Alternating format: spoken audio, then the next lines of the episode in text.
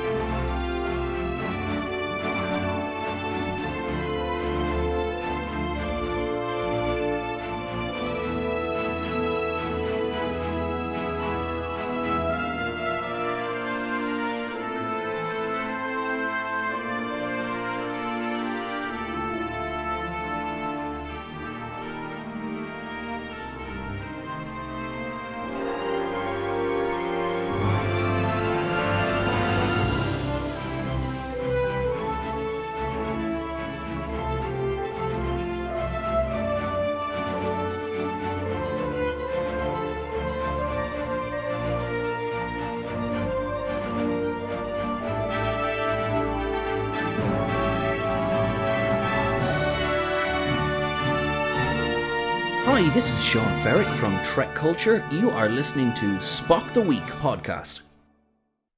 Welcome back to Spock of the Week uh, with me, as always, your host, Albert Android, and my good friend and fellow co host, Gregor Cameron. Good afternoon, good evening, good morning. I don't know what time of day you're listening to it, so hopefully I've covered it. delete where applicable. So this is just a, a quick one uh, this week, um, just because we literally couldn't think of anything to to talk about. Um, we did put something out on social media, but nobody got back to us. Hmm. Nobody. Well, we've What? got two best- listeners. You, you know, you'd think one of them would have came back. You know, Well, I know two listeners, forty-seven Hmm. followers, and, and all that stuff. But anyway, we don't really we don't really have anything much to talk about this week, so we just thought we'd get back to you and just have a little chit chat. Um, to have a rant. well, no, we're not ranting. We're not I, letting you like, rant. I, I would like to have a rant about Apple TV. No, we're not ranting about Apple TV. This is a Star Trek podcast, so unless it has something to do I with Star want Trek, I want a rant about Apple TV well, you because I subscribed so that I could get season two of For All Mankind, which were um, season two started on Friday, and they've released one episode. well, they may very well release the next episode the following week. Yeah, but uh, who does that now? You just you just put it all out there. I'm just gutted. Have you watched For All Mankind? No, because I don't have Apple TV and I refuse to subscribe to Apple TV. It's more Star Trek than Star Trek. Well, go on then. Tell us, uh, tell us a little bit about it then, seeing as you brought it. Well, it's the creator is none other than Ronald D. Moore. Ah, okay. Never heard of him. Uh, oh my god. You call yourself a Star Trek fan? Of course, I've bloody heard of him, you twit. No, no. anything that comes out of your mouth is believable. Who's William Shatner? Yeah, Spock who? Um, so what's the what's the premise of the show? Then? What's uh, Well, it's an alternative history of the space race okay? Where the presumption is that the Russians made it first to the moon. Interesting. and the effect that that would have on the space race. Right. So, okay. Without giving too much away, it means that Nixon is so angry he pulls out of Vietnam almost uh, immediately, so that it can fl- throw all the resources at the space race. And then while Nixon's doing that, the Russians put a woman on the moon. So then he's wanting to put Nixon then wants to put a woman on the moon, and because the Russians got there first, uh, Teddy Kennedy doesn't go to the party at Chappaquiddick, and therefore doesn't kill the girl when he's pissed out his brain driving across the narrow bridge. Therefore, he becomes president after Nixon, um, and things like that. See, to be And honest with you, as with it, that's that's something that sort of annoys me a little bit because in order to watch that, I would need to subscribe to Apple TV. I would need to, um, you know, pay that money for for that, and it'd be just for that one TV show. Um, and I've never been, I've never been that kind of person, and it annoys me because it's the kind of thing I would actually enjoy watching because I do I do enjoy the alternative history. Um, style of of storytelling. Um, particularly, like I say, the one thing that comes to mind is the Man in the High Castle, which is a um, another version of an alternative history. Um, so yeah, I mean that's that sounds like I mean, and you say it's uh, Ronald D. Moore's involved in this, and how exactly he's is the it? he's the showrunner. He's, He's- he's he's- He's the showrunner. So, um, so in your opinion, comparing that to, um, to say the stuff that um, uh, Kurtzman's been coming up with for Star Trek, how does that Mhm. compare for you? Oh, it's light years apart in terms of quality and writing and everything. It's light years. I mean, is it is it not a little bit unfair to sort of make that comparison, considering that it's uh, technically two different uh, two different genres of television, or is it is it just purely simply, you know, Well- because it's got Ronald D. Moore as a showrunner? No, I mean it's it's it is fair to compare, compare them in terms they're not different genres. They're both science fiction. Um, where it is a bit unfair to compare them is you're comparing a show that's written by someone who's a genuine talent compared to someone who's a hack. That's where it's not fair. You know. Well, to, to be fair though, I mean, like I say, everybody's opinions are like assholes. We've said this before. Um, I'm not. I say I'm not. I'm not promoting Kurtzman. I'm not defending Kurtzman. But you know, I just, I just feel like he does get a little bit of a, a bit of stick because at the end of the day, it's not all. It's not he all gets him stick. though. He gets stick. He gets stick because he wrote Star Trek 2009, which is rubbish. He wrote the Transformers movies, which are rubbish. He wrote Okay, that the one. amazing. He wrote the Amazing Spider-Man 2, which is rubbish. They didn't need to do that, but yeah, okay. CBS, for some reason, CBS decided this is the man for Star Trek, and we need to chuck as much money as we possibly can at him. Hmm. Why? Based on that CV, really? I mean, I'll, I will give you, um, you know, something that it's almost, almost a three out of three on that particular. I agree with you with the Transformers movies. I didn't rate them much. I mean, I was so excited when they came out. I was like, oh, brilliant. Um, but have I watched them again? No. Did I watch them for the first time? Yeah. Did I enjoy it? Yeah. Would I watch them again? No. No, not really. I just feel that uh, sometimes there's a there is. I mean, I agree with you on a lot of the points with the, the what you're saying about Kurtzman and stuff, but I don't sort of dislike the man. But I think it's. Do you think there's a, like an automatic prejudice towards the new stuff from people like yourself and myself who grew up and watched the originals and the TNGs and the Deep I, Space I, Nines? and- I wanted to like I wanted to like Picard. I didn't Oh, choose oh, yeah. to hate it. I didn't choose to hate it with every cell in my body, but I did. But I wanted to like it. I gave it a chance. I watched it for well, I watched it all. I watched every episode. Um, Mhm. And actually was quite surprised the first couple of episodes because it wasn't a car crash right from the off, but then it very quickly became one midway through the season. So, at what point did it? Uh, we'll we'll get onto that in a minute, but carry on. Um, you know, you know, I wanted to like it. I wanted to like Discovery. You know, I, I, I didn't dislike with a passion season one of Discovery. I thought it was bang average. Um, some things I liked about it, some things I didn't like about it. I didn't have a problem with them trying to do different things different. It was just almost immediately the tipping point with Discovery for me Mhm. was episode one, season two. That was the tipping point. Absolute car crash episode.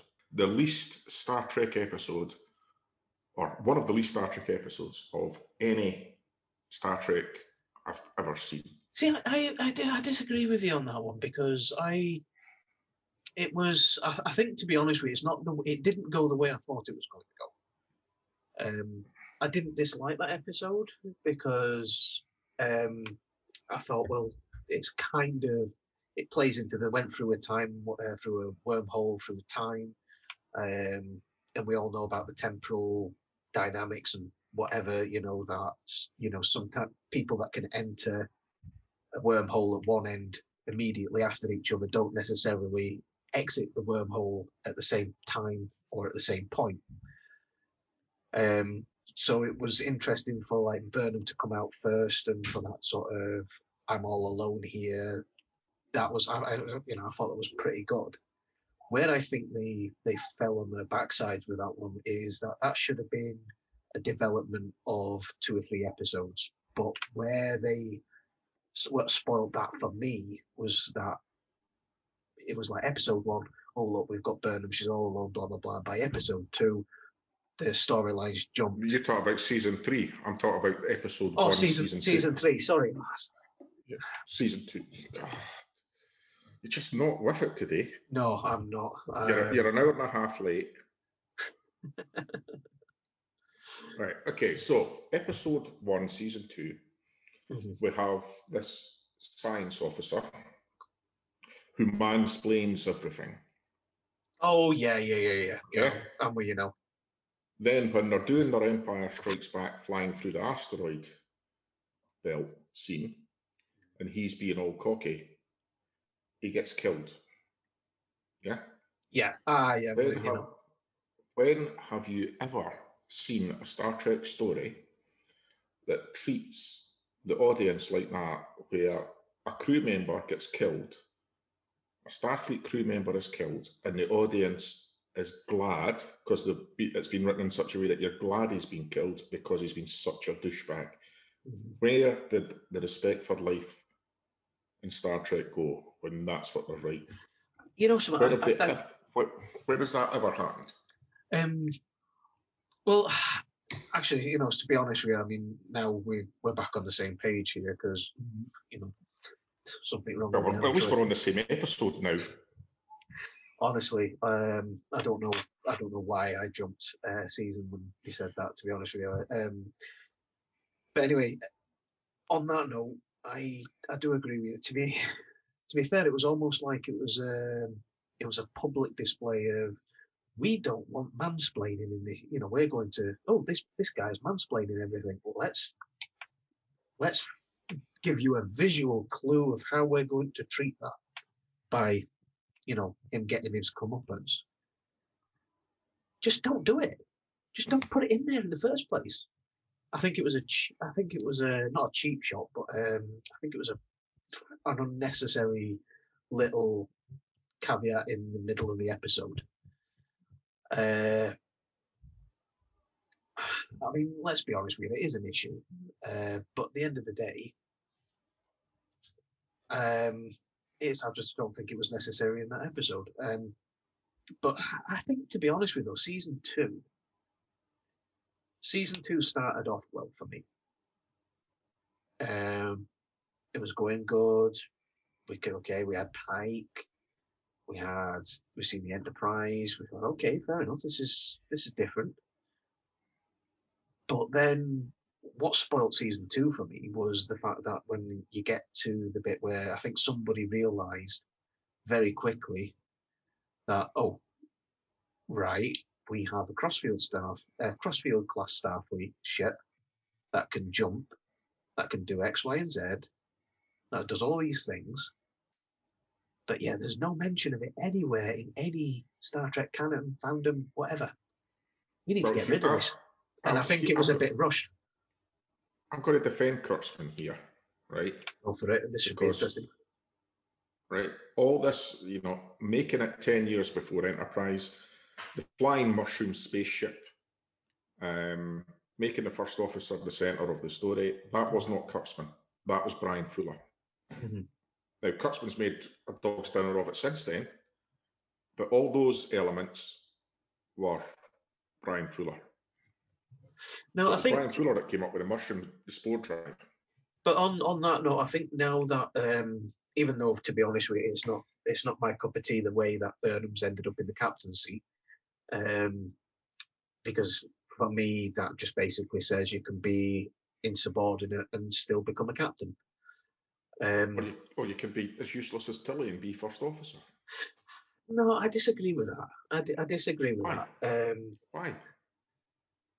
Why would you make an ensign first officer above all the other more experienced officers? yeah, okay. And don't say Star Trek 2009 because Kirk done it. Who wrote Who wrote 2009? But the thing is, she was only, she was only, and I think to be honest with you, right, that uh, Saru did that pure and simply because it was an opportunity to give, uh, to give Tilly some experience, because that's where she wants to be. That was, you know, where I think that falls on its falls on its behind a little bit is when he leaves her in charge of the ship, or she ends up being left in charge of the ship. Um, and that's like that's like me putting somebody that's just in the job for five minutes on the bus and just saying, right, there you go, go up to the end of the route and come back. I'll be here when you wait. You know, I'll wait here for you.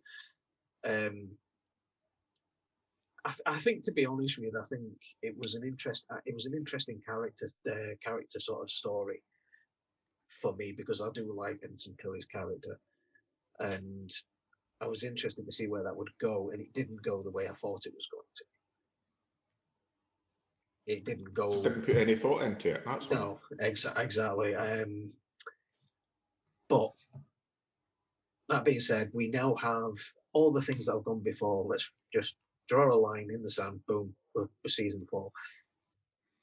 Um, Burnham's now in the captaincy, which means that we are now back to how Star Trek traditionally has been, where the center character has always been in the hot seat, the captain's chair. Um, so now we have that. Let's move on forward. Now, hopefully, and I am being extremely, I am, I am extremely hopeful for this, is that they do this properly now. They do this, um, the stories there and stuff like that. But what I want to see is um, a development and an explanation of what the deal is with Saru, what's happening with him, and why we didn't see the formal handing over of the captaincy in the end of season three. Because that was like, did did did did okay, Saru's, and all of a sudden Burnham's in the captain's seat, and I like, whoa, whoa, hang on a minute. You know, I mean, maybe it's just a personal preference, but whenever there's a change of command, there's there's always some formal, you know, it's you know, Starfleet has always done it. It's a you know, it's a a sort of a not a military organization, but it takes a lot of military and naval traditions on board.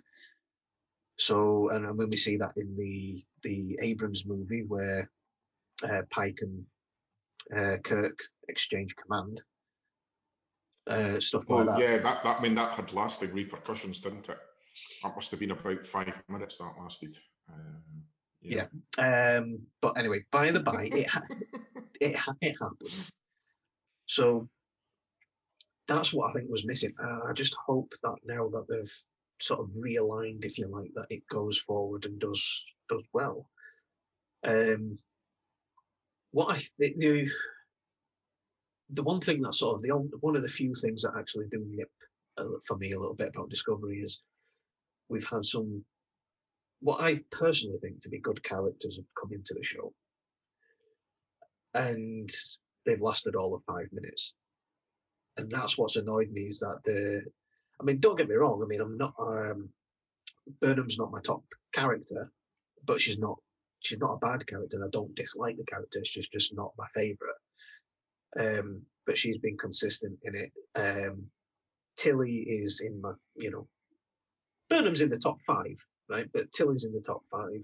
What I want to see more, but I know for a fact that she's not going to be in it as much as what I would like because uh, of the COVID restrictions and stuff like that, is Tig uh, Notaro's character, um, Reno. I think that an engineer of a starship, a chief engineer of a starship, has always had that that character, something about the character which has made them, has defined them, um, makes them a little bit. So I mean, LaForge was was very. Oh, trying to describe. I'm trying to think of the best way to describe. He was he was the LaForge was the oldest virgin on the Enterprise. Okay, we'll go with that. Then you had Scotty, who was very witty and very, and the you know the one-liners and stuff like that. The, the character, and I think sort of Reno is very much for me in a similar similar vein to, to Scotty in the in the sort of the, the very quick-witted and very resourceful nature that she has. I I, love that character. I, I like Stamets, but not as much as I like Reno. One of the, a couple of the other, I mean, I, I liked uh, L'Rell's character, and we're, that's now gone because they've jumped all the way into the future. It would have been interesting to see how that uh, how that panned out. Um, her uh, chancellorship. Maybe we'll see. You know, maybe we'll get some flashbacks in the future. Who knows? Season three, Ryn's their character that annoyed me a little bit because there was for me I was seeing Ryn's character sort of develop a little bit in a couple of episodes we've seen in it.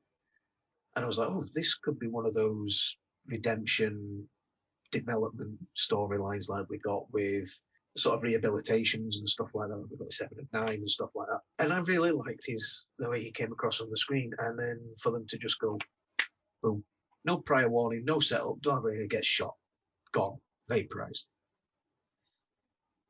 And I feel, yeah, it proves it proves that they're not, no one's sacred, but I think it, you know, just as you start to get to to know a character, just as you start to get to um, connect with a character, it's they've done it a couple of times now. They did it with um, oh, what was uh, I forget the name off the top of their heads. The um, the augmented uh, human character. The um, oh, what was her name now? I've had a brain fart. Help me out here. I don't know. Who, I don't know who. Uh, Airiam. Airiam. I don't know who Ryn is. Airiam. You know who Airiam is, don't you? Her, Airiam. Yeah. yeah. Oh yeah, we've got one. Yeah, I know who Airiam is. I don't know who Ryn is. Um, well, obviously, no, you um, don't because you've not seen you've not seen season three. So. Um, but no, this is a common. This is a common theme with the Kurtzman-led storytelling. Um, uh, you know, they'll, they'll, introduce something that could be interesting. Um, I mean, going back to season two, episode one, they make a big thing about introducing Tig Notaro as the chief engineer, or making her the chief engineer. But then you don't see her for four episodes.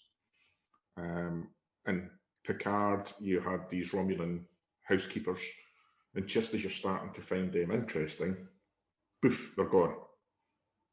They're uh, farming grapes while Picard's out running about the galaxy with Rios and Raffi, Jesus Christ, and uh, oh, I take it you've got a bit face? of an issue with Raffi. what was she for? Seriously, what was the character Raffi for in Picard? What did she do? Well, I, I, I don't think it was about what she. She ran about calling him JL. And that was about it. I think. What was she for?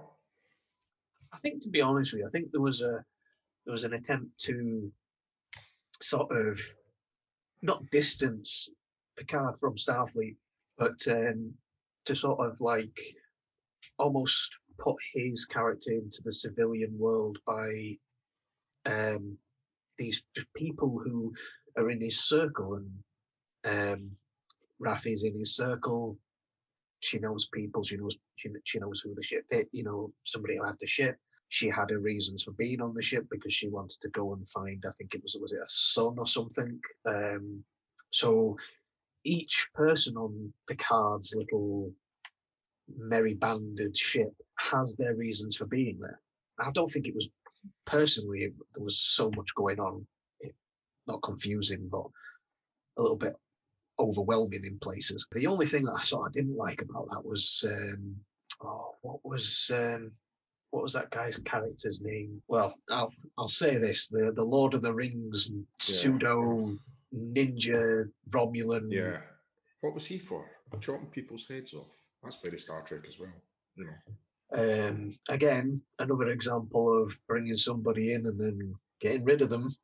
Hugh. I mean, I would have liked to have had Hugh in the se- you know, for at least a season and a half, two seasons at least. Admittedly, whether you whether you agree with it or not, I would have liked for Icheb's character to be actually played by Icheb's actor. Not ripping his eye out would have been a good start. Well, the thing is, I know I know why they did it. I think it was a little bit unfair to be honest with you, but but no, overall, I mean, I I, I did enjoy Picard, but there was like I say, there was issues with it, and I've lost my train of thought, which is usually what happens with these things when we have random Easily episodes. Yeah, I know. Easily Um. Right. Um. Well, I'm just. I did ask. Like I say, we did ask a question on social media. What should we talk about? And Frank McCravel basically said, "Oh well, we fucked that up." He said, um, "I suggest something nice, light, and funny, such as, for example, our next travel destination, somewhere we want to visit at all costs." Our, our next travel destination, so not our favourite place that we've been. Not a favourite place we've been. Somewhere we would go. I, th- I think if I'm understanding this correctly, um, somewhere where we would go where, regardless of you know money no object, uh, be damned if we don't.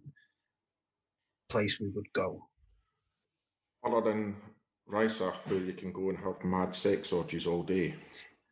Well, I tell you what. Let's let's split this down the middle, right? Let's do Oh. uh, let's do a real a real place, a real location, and then we'll do the and then we'll do a Star Trek version. We'll start with you then, Gregors. We'll start with you. Go for it. Hmm. Okay, I'll start with the honourable mentions, um, which would be India, Sri Lanka, Cambodia, Japan. Um, but I think where I would like to go next would be Namibia. Namibia. Okay. Namibia. Interesting. Any particular reason? The um, it'd be quite interesting. You've obviously you've got the Namib Desert, you've got the Skeleton Coast, um, lots of wildlife, and the world's highest sand dunes. So You wanted bit to? a bit of a you- photographer's dream. Yeah, I'll tell you what, that would be amazing to go to places like that. To be honest with you, I mean, I, I like to see them places on TV. I like to look at the pictures and stuff like that. Mm, don't think it's somewhere I would go, but you mentioned a place there which was going to be my selection, which, which would be Japan, um, because I do have a little bit of an affinity for the uh, for the culture, uh, for the for the way of life, uh, the food. I'm currently reading up on several Japanism stuff like that. Um, also reading up about Zen, a few other things as well. Uh, so yeah, Japan would be the the place I would love to go. Mainly as well because they have one of the most efficient railway systems anywhere in the world. Oh, you just had to get trains in here, didn't you? Of course I did. Of course I did. Just had to get trains in here.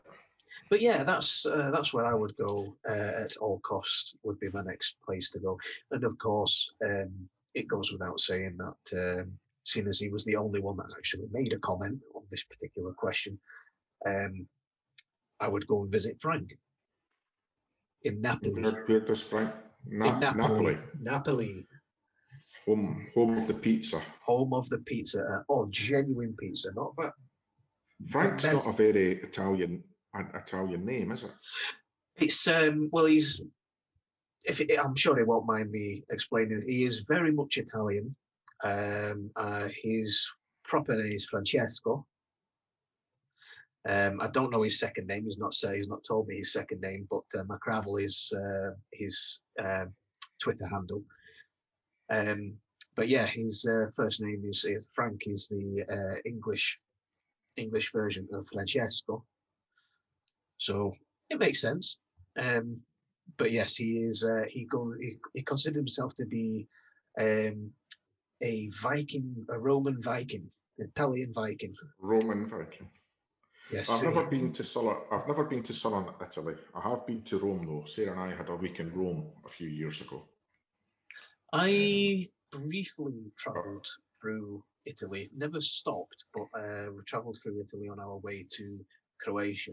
Needless to say, it was an experience. Uh, we managed to. Uh, there was no other way. We, there was no other way to avoid this, but we managed to hit the uh, Milan uh, ring road system right on rush hour, and yeah, that is certainly an experience driving a coach through Italy past Milan at rush hour. Lane, what lane? Uh, even the hard shoulders are lane. Have you ever Um, driven? Talking about driving experiences, you ever driven around the Champs, um, the Arc de Triomphe? Uh, no, uh, I haven't, and, and it is one of there's two things that I've always wanted to do that I've never had the chance to do, and probably will not get the chance again given my uh, career path at the moment. But two of those things is one of them was the Champs Elysees and the Arc de Triomphe, and the other was the Millau Bridge in the south of France, which I believe is the highest road bridge in Europe. Um, I don't know. I don't know if it's in, I don't know if it's the highest road bridge in the world, but it's definitely the highest road bridge in Europe. But I wanted to drive it. But there was a time when I got close to doing that. It was it was a case of the we were heading down to the uh, to the to the uh, northeast of Spain, and we had the option to go that way, but the coach wasn't behaving itself, and we had to go the long way around because to get to the Millau Bridge, it's quite a climb. It's a coach Mhm. killer. Um, and to be fair, the coach wouldn't have made it up to the top of the hill without breaking down um, because it would have just wrecked it. So yeah, the Millau Bridge and the uh, Arc de Triomphe are the two things I wish I'd done, but I haven't. However, I have driven through the Gotthard Tunnel. Which one? Is that the Mont Blanc tunnel? Uh, no, it's not the Blanc, uh, not the Mont Blanc one. Uh, the Gotthard one is the one where you go from uh, it's in uh, Switzerland, longest road tunnel in Europe, and yes, that is certainly an experience, uh, especially when you're passing other vehicles as big as you in with literally millimeters to spare, uh, because it is quite a narrow, narrow thing. That was an experience. There was a time I'm when I just on. go on. I'm on. I'm on Wikipedia, and basically they're all in all the highest bridges in the world are basically in China now. There's, uh, uh, although coming in at number 29 is the Mike O'Callaghan Pat Tillman Memorial Bridge over the Colorado River, um, which stands at a height of I've lost it. Uh, number 29, 29, which stands at a height of 323 meters above the river. So it's 1,060 feet. Uh, and I, I've walked across that one, so I've been on one of them. Now there is there is a bridge over the M62 motorway in the north of England, hmm which is quite high over the over the motorway itself, but it's the um it, it doesn't quite it doesn't quite count because it's quite high. It's it's uh, the highest one above sea level, but when you uh, they measure these things from the actual ground itself to the to the deck of the bridge. So it's not the highest one above sea, uh, the highest one above sea level, but it's the highest one above the ground. Uh, but this one's quite, uh, I can't remember exactly how many feet above sea level the deck is, but it's, I mean, you, you kind of sort of um, would expect it to be the highest one above sea level when it's the highest motorway in, above sea level in the United Kingdom. Yeah, so been on that one. Been on the 29th highest bridge in the world. There you go. I've How's not? I've not, I've not been on that one, so I've not even been to the States. Um, I'm sure by the time I ever get a chance to go to the States, there'll probably not be much of it left to go to, um, especially, uh, especially after the snow. I mean, if there's if there's anybody, if the if the guy the guy on the last from Texas is listening, please get in touch and let us know what your experience of your snowpocalypse was. Because the interesting thing, I mean, I joked about this in a previous episode, but that's all, you know. we- we- But the thing is, is the they were on about power outages and stuff like that. Is the way that the the system in the states, the power system is, is set up, is so archaic. It's it's ancient, uh, but it's all private companies that will not invest in the infrastructure until it breaks, which is a shame. Uh, we could, I mean, but then again, we're not going to go into that too much because that's a whole different thing. I mean, we're, we've already spent a lot of time on the Star Trek podcast not talking about Star Trek, Oh, is this a Star Trek podcast? allegedly. Okay. Oh, okay. The other part of that was if you could do a Star Trek destination. Um, I mean, I'm ad libbing a little bit with Frank's suggestion, but uh, I'm sure he won't mind. But um, what would you? Where would you go? I mean, obviously the obvious one is Risa, but let's just say Risa's not on the cards. What, what would you? What would you do? I, I'd go to Deep Space Nine. Of course you would. Yeah, Dabo tables would it be? Oh, no, I've, I have met Leeta, to be honest. Ah, um, I met, I met Leeta a couple of years ago. our uh, our um, second officer, Mr. John Brogan, um, actually bumped into uh, Chase um, in Birmingham, and I mean when I say bumped in, actually bumped into her, Mhm. which yeah, um, he probably still talks about that today. Yeah. Bless his socks. fantastic singer, by the way. Yeah, she's a good singer. Oh, absolutely fantastic singer. So, Um, um, yeah, I'd, I'd like to go to Deep Space Nine and walk along the promenade and maybe take a, a run about through the wormhole. I would I would go to I would probably go to Denobula. Denobula. Denobula. Hmm. Is that It's- because you can have multiple wives in Denobula? Well, you know, from anthropo- anthropological point of view, it would be an interesting place to go and study the social dynamics and stuff like that of the uh, Denobulans. Hopefully, sooner rather than later, we can get Mr. John Billingsley on board and he can enlighten us as to um, some of those social constructs. But had a yeah, beer that's- with John Billingsley. oh, check you out. I've had a beer with John Billingsley in Quarks. What do you need me for? hmm Just because you've been to Vegas?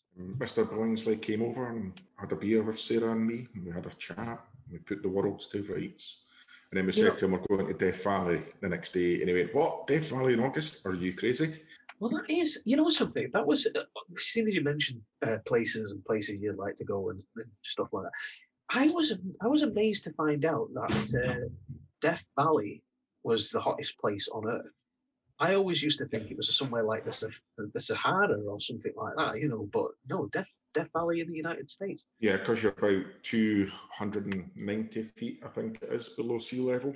Is it really that? hmm Oh bloody hell! That's, uh, oh, I'll tell you what. You know, why do we need to go and visit other worlds when we've got such amazing, amazing things here, right on this little planet that we don't, uh, most people don't know anything about.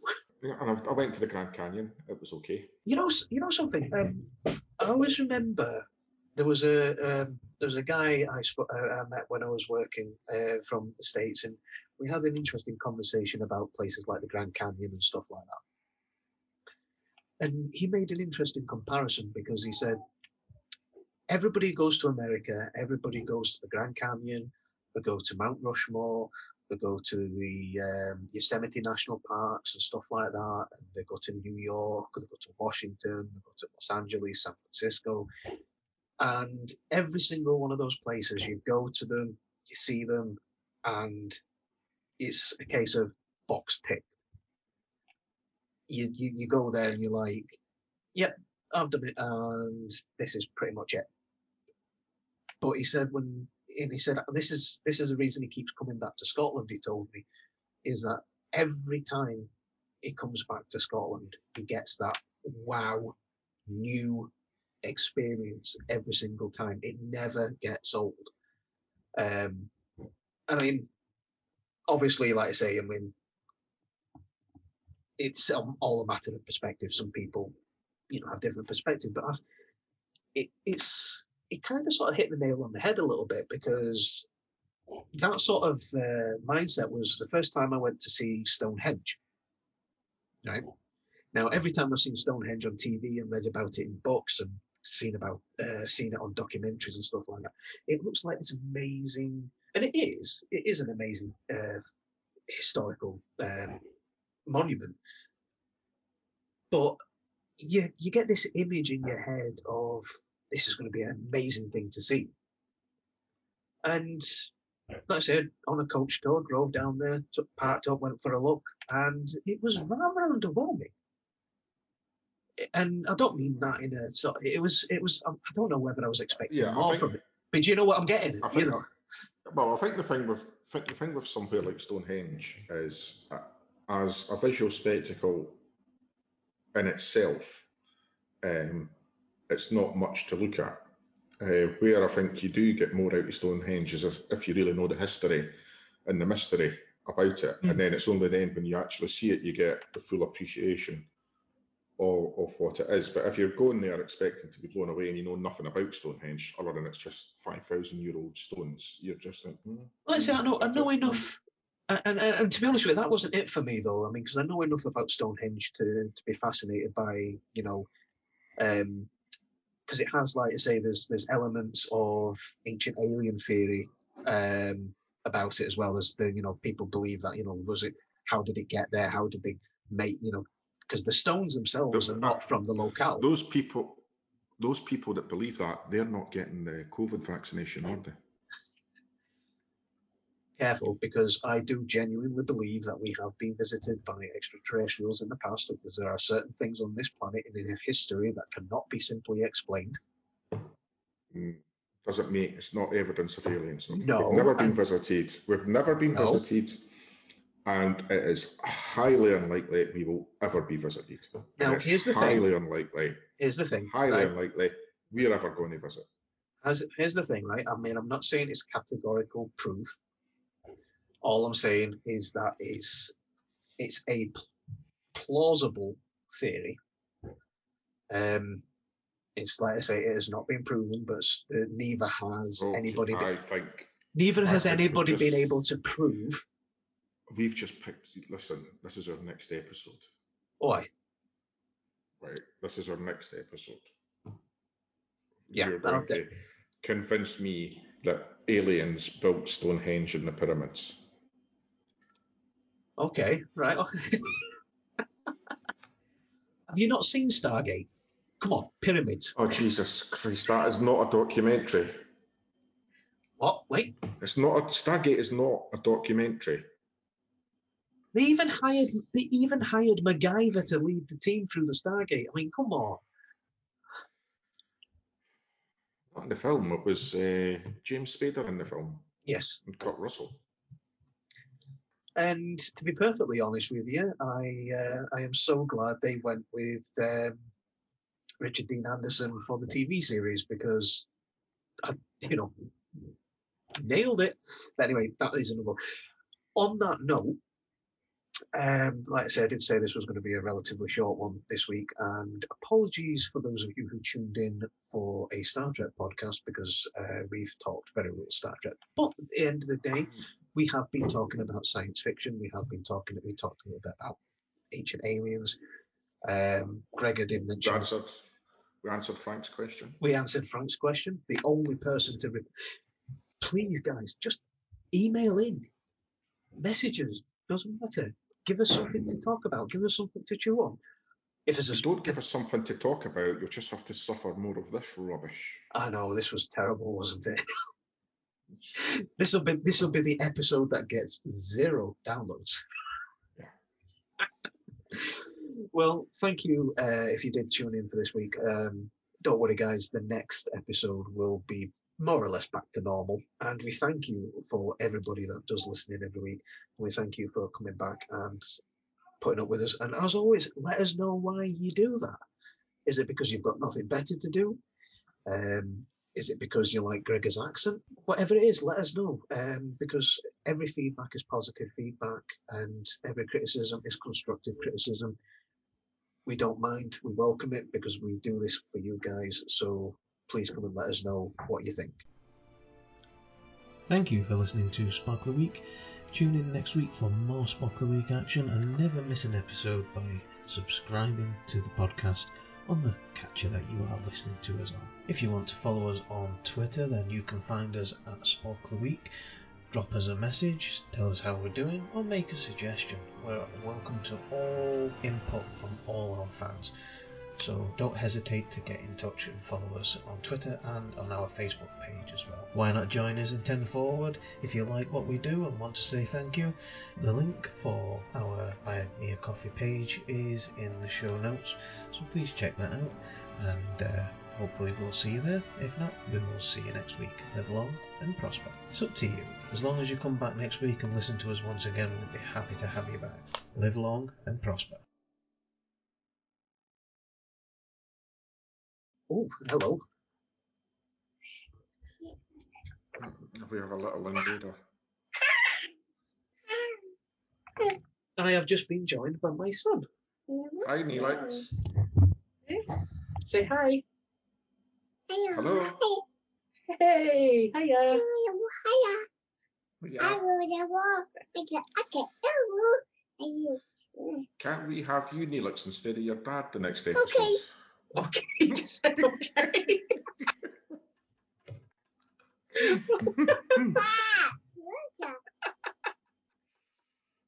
On that note, I've been I've been the Alba android. He's been the Act Rabbit Ginger. Follow us on Twitter and on Facebook, and um, we shall see you next week. Beep beep. Beep beep. um, just um, he, he seems to think that my um, he seems to think that my uh, microphone is a beep beep. So yeah, follow us. Um, we'll see you next week and live long and prosper. Live long and prosper, folks.